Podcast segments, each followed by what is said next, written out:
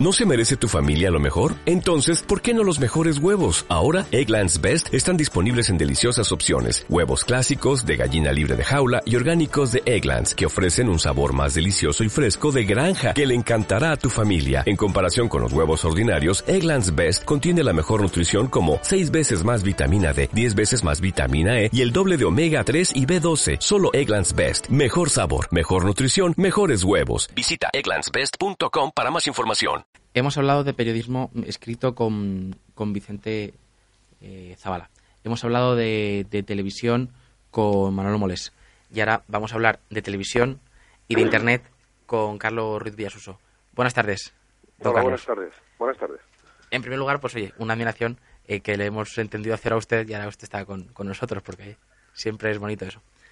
Eh, ¿cómo, cómo, entra, ¿Cómo entra el Internet en el mundo taurino? Eso fue hace ya muchos años. Eh, pues como entró cualquier tipo de contenido, en cualquier tipo de espectáculo en, en la red, ¿no?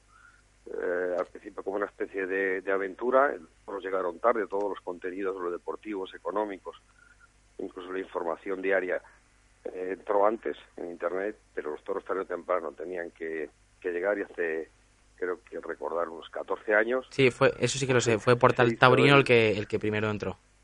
Eh, con un portal que ahora cuando lo vemos o cuando lo recuerdo, pues es, lo vemos como muy viejecito y muy primitivo. Era lo que había entonces y entonces fue una apuesta. Yo recuerdo que la gente del toro era reacia eh, a tener o, a verse contenido de, inter, de, internet que no era tan nuevo ya hace, eh, hace esos años, esa cantidad de años. Poco a poco ha ido mejorando y yo creo que se ha consolidado. Nosotros tenemos un portal que son está abierto 365 días al año, eh, las 24 horas del día, digamos, y estamos intentando hacer del toreo o de la información taurina o del contenido taurino un, un contenido global, ¿no? que es de lo que se trata. ¿Y cómo va ahora Tendido Cero? Porque hemos visto que últimamente está habiendo mucho interés con el tema de, de Paco Camino, esas dos partes de la entrevista que a mí me han parecido, la verdad, eh, oro puro, las palabras. Dos lecciones mag magistrales de, del cómo Sí, bueno, la, la, Tenido Cero tiene su, su público fiel, ¿no? Es un público eh, que no abandona, una audiencia muy muy fiel, no sube ni baja, no tiene grandes oscilaciones. Básicamente porque es lo único que... Mm, claro, es que es lo único que, en la pública, pública, lo único que hay. ¿no? No hay más. Me gustaría que hubiera más, pero Claro. solamente hay solamente hay uno. Nosotros con un presupuesto, eso el público no lo sabe, pero con un presupuesto para un programa de 25 minutos eh, hemos hecho, digamos, la magia, entre comillas, o el truco de hacer una hora, una hora y diez minutos a veces. Es decir, si los compañeros hacen un, un esfuerzo grande porque tenemos un presupuesto, ya digo, para un programa de 25 minutos y lo doblamos eh, con creces, ¿no? Y sobre todo que lo mantenemos todo el año. Eh, es decir, es cierto que tenemos programas grabados porque alguna vez hay que eh, estar en casa, ¿no? Pero no, antes nos quitaban, a veces los algún sábado, nos cambiaban de horario y ahora tenemos cierta estabilidad horaria, quizá no sea la mejor y sobre todo que estamos todos los sábados del año, ¿no? Claro. Yo creo que incluso es el único programa de la casa que, que no para o no descansa al menos en, en en antena durante dos tres semanas. Y don Carlos, eh, una pregunta eh, para que nos dé su opinión. Eh, ¿Cómo cree que podemos levantar esto? ¿Damos más armas al enemigo, al toro? ¿Seguimos como estamos? ¿O cambiamos el tercio de varas? ¿Qué opina? ¿En la lidia dices? Sí. A ver, yo creo que el toro tiene que eh, recuperar eh, fiereza. Fiereza en el sentido de intentar buscar bravura, eh, el toro que hemos estado viendo durante muchos años, eh, un toro para un toreo muy estético, yo entiendo que, se, que es necesario para ciertos toreros, o que hay ciertos toreros que solo lucen o pueden lucir con ese espectáculo. Pero creo que el toreo ha evolucionado y está evolucionando y no nos damos cuenta que hoy en día el torero más artista que tenemos, o más estilista, a mí no me gusta eh, el torero, un torero artista, me gusta más de, de, estilo, como se ha hecho toda la vida, ¿no? O creativo. Sí. Que es José Antonio Morante de la Puebla, es un torero con, con una gran capacidad. Sí, Carlos, eh, pero con una gran capacidad, pero también hay que entender que los aficionados, por así decirlo, que no es por crítica ni nada, simplemente eh, por interés artístico nos gustaría verle también un poco más con variedad de ganaderías, ¿no? Pero eso no es un problema solo en Morantela, pues es un, es un, está claro, está problema, claro. es un problema de, las, de, de, los últimos 5 o 6 años o más de la figura del toreo. Eh, ellos dicen que lidian las corridas de toros mejores y las más bravas. Eh, yo no sé si es cierto o no, habría que debatirlo, si son las más bravas o no, pero en cualquier caso, eh, su elección y una elección tan estrecha, si es cierto que está eh, eh, eh, logrando un determinismo dentro de la cabaña brava, es decir, las demás ganaderías se resienten. Se resienten porque oye, quedan fuera de los grandes carteles, quedan fuera de los grandes circuitos y eso sí daña a la ganadería. Pero, Carlos, se resienten, pero por así decirlo, mmm, no es que no envistan. O sea, estamos viendo grandes ganaderías este año, como se me ocurre Adolfo, como se me ocurre lo de Saltillo, que ha sido un, ha echado un corridón en Madrid, que bien nos gustaría a nosotros ver a, a los toreros importantes con eso. A un Talavante, a un Manzanares y a un Porque Julio, por ejemplo. además entendemos que si esto se ha perfeccionado tanto, tienen capacidad para ello. Yo no veo, sí, vamos a ver, yo no veo, por ejemplo, a, a, hablando claramente, yo no veo, por ejemplo, habéis dicho dos nombres, yo no veo Manzanares eh, eh, matando una corrida de toros o olvidando una corrida de toros de, de Adolfo. Pues si lo hiciera, estoy Eh, seguro que llenaría plazas. Seguramente, seguramente te dio otro tirón. Sí, lo veo Talavante.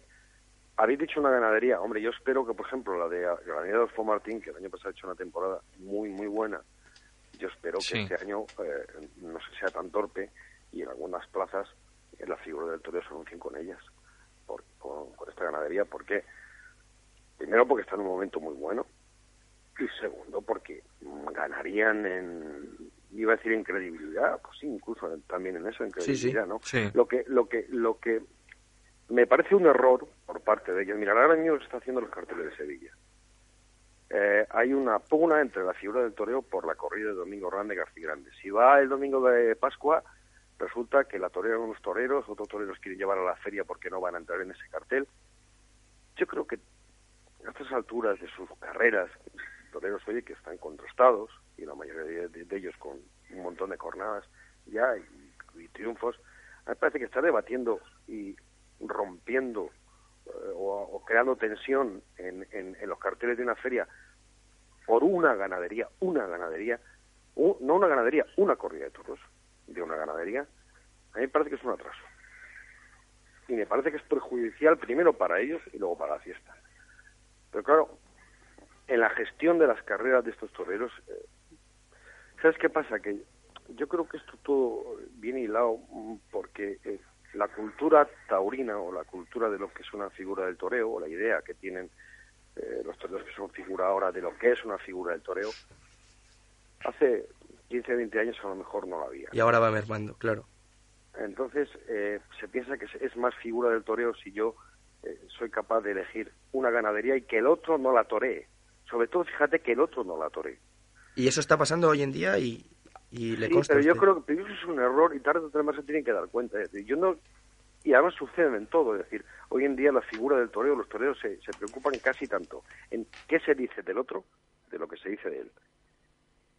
Y a mí eso me parece un error. Las figuras del toreo se han preocupado siempre de estar bien, de lo que se dice de ellos, de lo que se cuenta de ellos y los demás, oye, y a ellos, ¿no? Don Carlos, perdóname que vuelva otra, otra vez a, a Mundo Toro, que el mundo de, Sí. de, pues eso, pues, y los jóvenes estamos muy encima de ello por, por todo el tema de las redes sociales.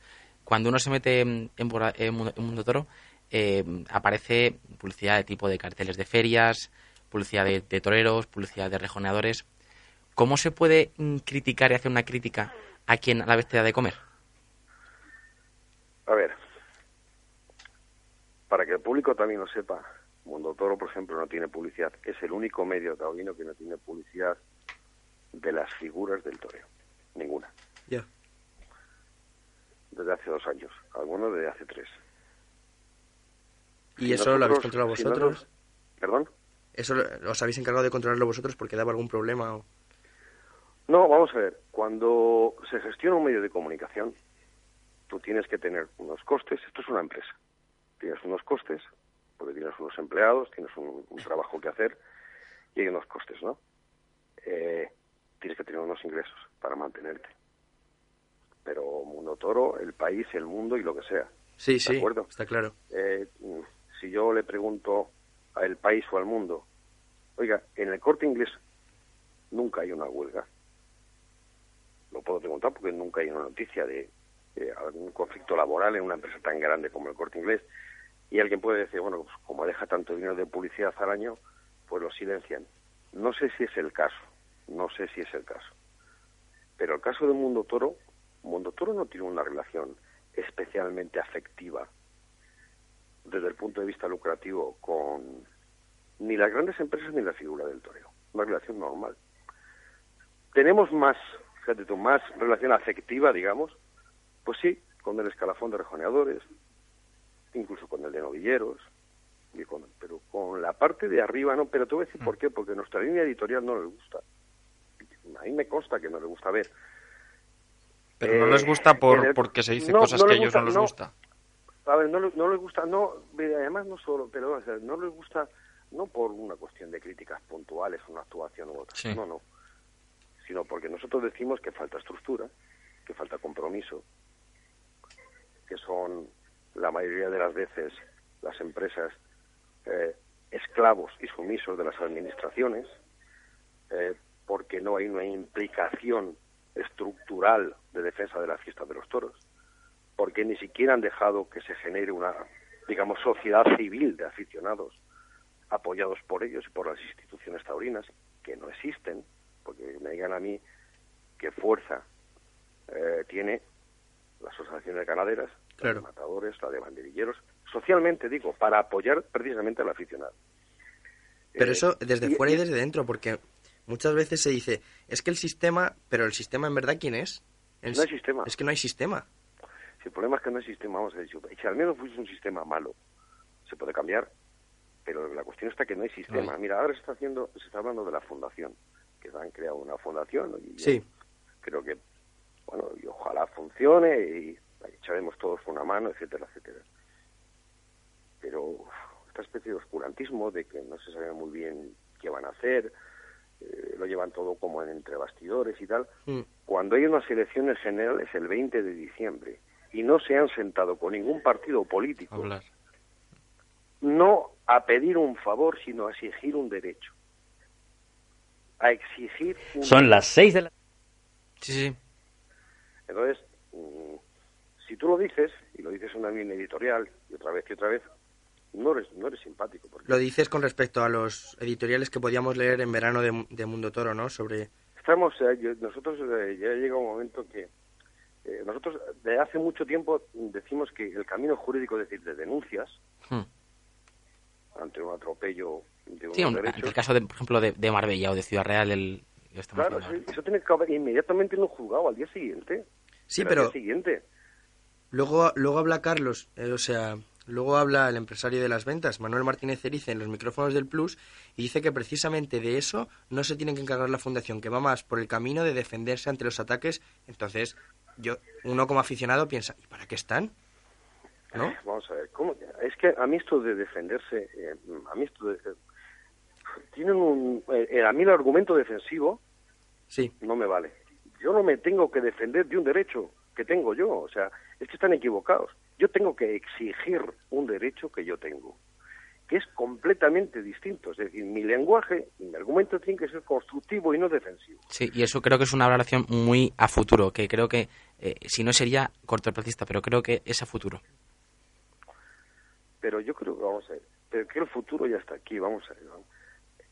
Si nosotros, si de las elecciones del 20 de diciembre sale una, una coalición eh, de gobierno PSOE Podemos lo tenemos jodido. Lo tenemos muy jodido. ¿Alguien ha hablado con el PSOE y le ha exigido algo? Nadie. Ahí está. Y si, y si se ha hablado, oye, pues al aficionado no, le ha trascendido. Que al final el aficionado es el que va a votar, eh, cuidado, y el que se puede movilizar. Y entonces, a mí lo que hagan después del 20D me parece que es, ya están, ya son aguas contadas, es decir, eh, los programas políticos están cerrados, lo que van a hacer está cerrado, de hecho, ¿qué, es, ¿qué hemos visto después de las elecciones municipales? Hasta las elecciones municipales el crecimiento de festejos había sido grande, se estaba repuntando. Cuando llegan las administraciones locales con ciertos gobiernos de la nueva izquierda, hemos visto que lo han frenado, pero lo han frenado porque desde las esas administraciones, desde esos ayuntamientos han puesto todos los impedimentos posibles para que se den toros. Oiga, si ya lo vimos en las elecciones municipales, vamos a trabajar de cara a las generales. Y yo creo sinceramente que no se ha trabajado. Sí, pero tampoco podemos pecar de estar llorando todo el día, que si tal, cuando, como, como dice usted, no, no sentarse a hablar con ninguno de ellos, claro. Es que, no, es que yo, yo, vamos a ver, hay eh, un grupo de representantes del teatro, del cine, de la danza eh, y de otros de otras artes que se han sentado con todos los partidos políticos, incluso con el PP, para pedir que dentro de los programas electorales vaya una rebaja del IVA del 21%. Y nosotros Y va, y va el la toreo rebaja. no, el toreo no. Entonces leéis todos los programas electorales y todos los que van a aplicar una rebaja del IVA, si entran en el gobierno, pues entra el cine, entra el teatro, entra la danza, entra el circo, y los toros no entran. Y a mí eso me parece una dejación y un déficit nuestro, y una carencia nuestra y un defecto nuestro. O sea, no, es- no, no, no estamos reconocidos por ley como patrimonio cultural de los españoles. Le digo, vamos a exigir que se cumpla esa ley. Y Carlos, hablando un poco más de lo que es la Lidia, en la entrevista el otro día de Paco Camino, que como ya hemos hablado suscitó mucho interés, le veíamos a usted decir, bueno, que estaba de acuerdo en muchísimas cosas que había hablado, pero que en algunas otras, en no, otras no. y que actualmente eh, se está toreando muchísimo mejor que, que siempre, ¿no? El momento... el- Yo no sé si yo no sé si hice esa afirmación. porque No, o que- o que- no me gusta ser no me gusta ser tan tan tajante. Vamos a ver. Yo lo que digo es yo lo que digo, yo lo que digo es que vamos a ver, hay cosas de Pago Camino que son de cajón, pero sobre todo eh, a mí me parece que le fa- falta cultura taurina a los toreros actuales. Y Todos la son cultura iguales. taurina es im- y la, taurina- la cultura taurina es importante. Cuando se refería al toro y al trapillo del toro y a la agresividad del toro, etcétera, etcétera, a ver, eh, estaban pasando imágenes de toros que hoy en día no se lidiarían de novillos. Ni de Y en broma. algunos sitios de novilladas sin caballos. Eso es una eso es una cuestión objetiva, no es una cuestión. Yo es que no estoy de acuerdo con usted, no. Lo que usted lidiaba, afortunado o desafortunadamente, no lo sé, lo podemos decidir en un debate. Ese toro no pasa hoy de novillo en la mayoría de las plazas. Y eso es una- un hecho objetivo. Como es un hecho objetivo que cuando se encierra la beneficencia con seis toros es de dominio público, que están los seis toros rechazados y que se aprueban por una llamada pues, con el régimen anterior, pero que si no, esa corrida de toros no pasa, porque estaba rechazada entera. Sí. Es decir, muchas de las cosas que dice el maestro Paco Camino, por supuestísimo, cómo no se van a... Pero hay otras que yo le vi con cierto pesimismo o con una visión de la fiesta, con una visión de la fiesta como muy eh, excesivamente negativa, ¿no? Pero es que no hay que- no hay que- defectos, perdón. Que no, no, no, perdona, que es que no hay que olvidar que es que es lo que muchos aficionados piensan. O sea, que es que no, no es ninguna cosa. Hay muchos aficionados que afrontan la fiesta hoy en día con esa negatividad porque ven eso, justamente lo que dice Pago Camino. Y creo que no hay que olvidarlo también. Pero vamos a ver, yo, yo lo que eh, lo- tener un punto de vista positivo o negativo van las personas. Y, Sí. oye, es- yo no soy una persona negativa. Mira, yo creo que el mundo y la sociedad cambia, ¿vale? Sí, Cuando Joselito el Gallo decidió que tenía que matarlo de Saltillo porque era, según él, bravo y bueno, lo pusieron a parir y lo criticaron porque mataba una ganadería cómoda, entre comillas. Dejó de matarlo el duque de Veragua y mataba lo de Saltillo. decía, precisamente decía que lo del Duque de Veragua era lo bravo y lo de Saltillo lo bueno. Lo decía así. Lo de Saltillo era lo cómodo, digamos que lo comercial. Sí, ahora, pero con el tiempo, ahora con el tiempo resulta que tenemos nostalgia por lo de Saltillo. que Joselito mataba a pala, por ejemplo. Claro. Y ahora las figuras... Sí, vamos a ver, Joselito mataba todo, pero sobre todo en los últimos años de su carrera mató mucho toro de Saltillo, mucho de Santa Coloma, muchísimo. Le encantaba.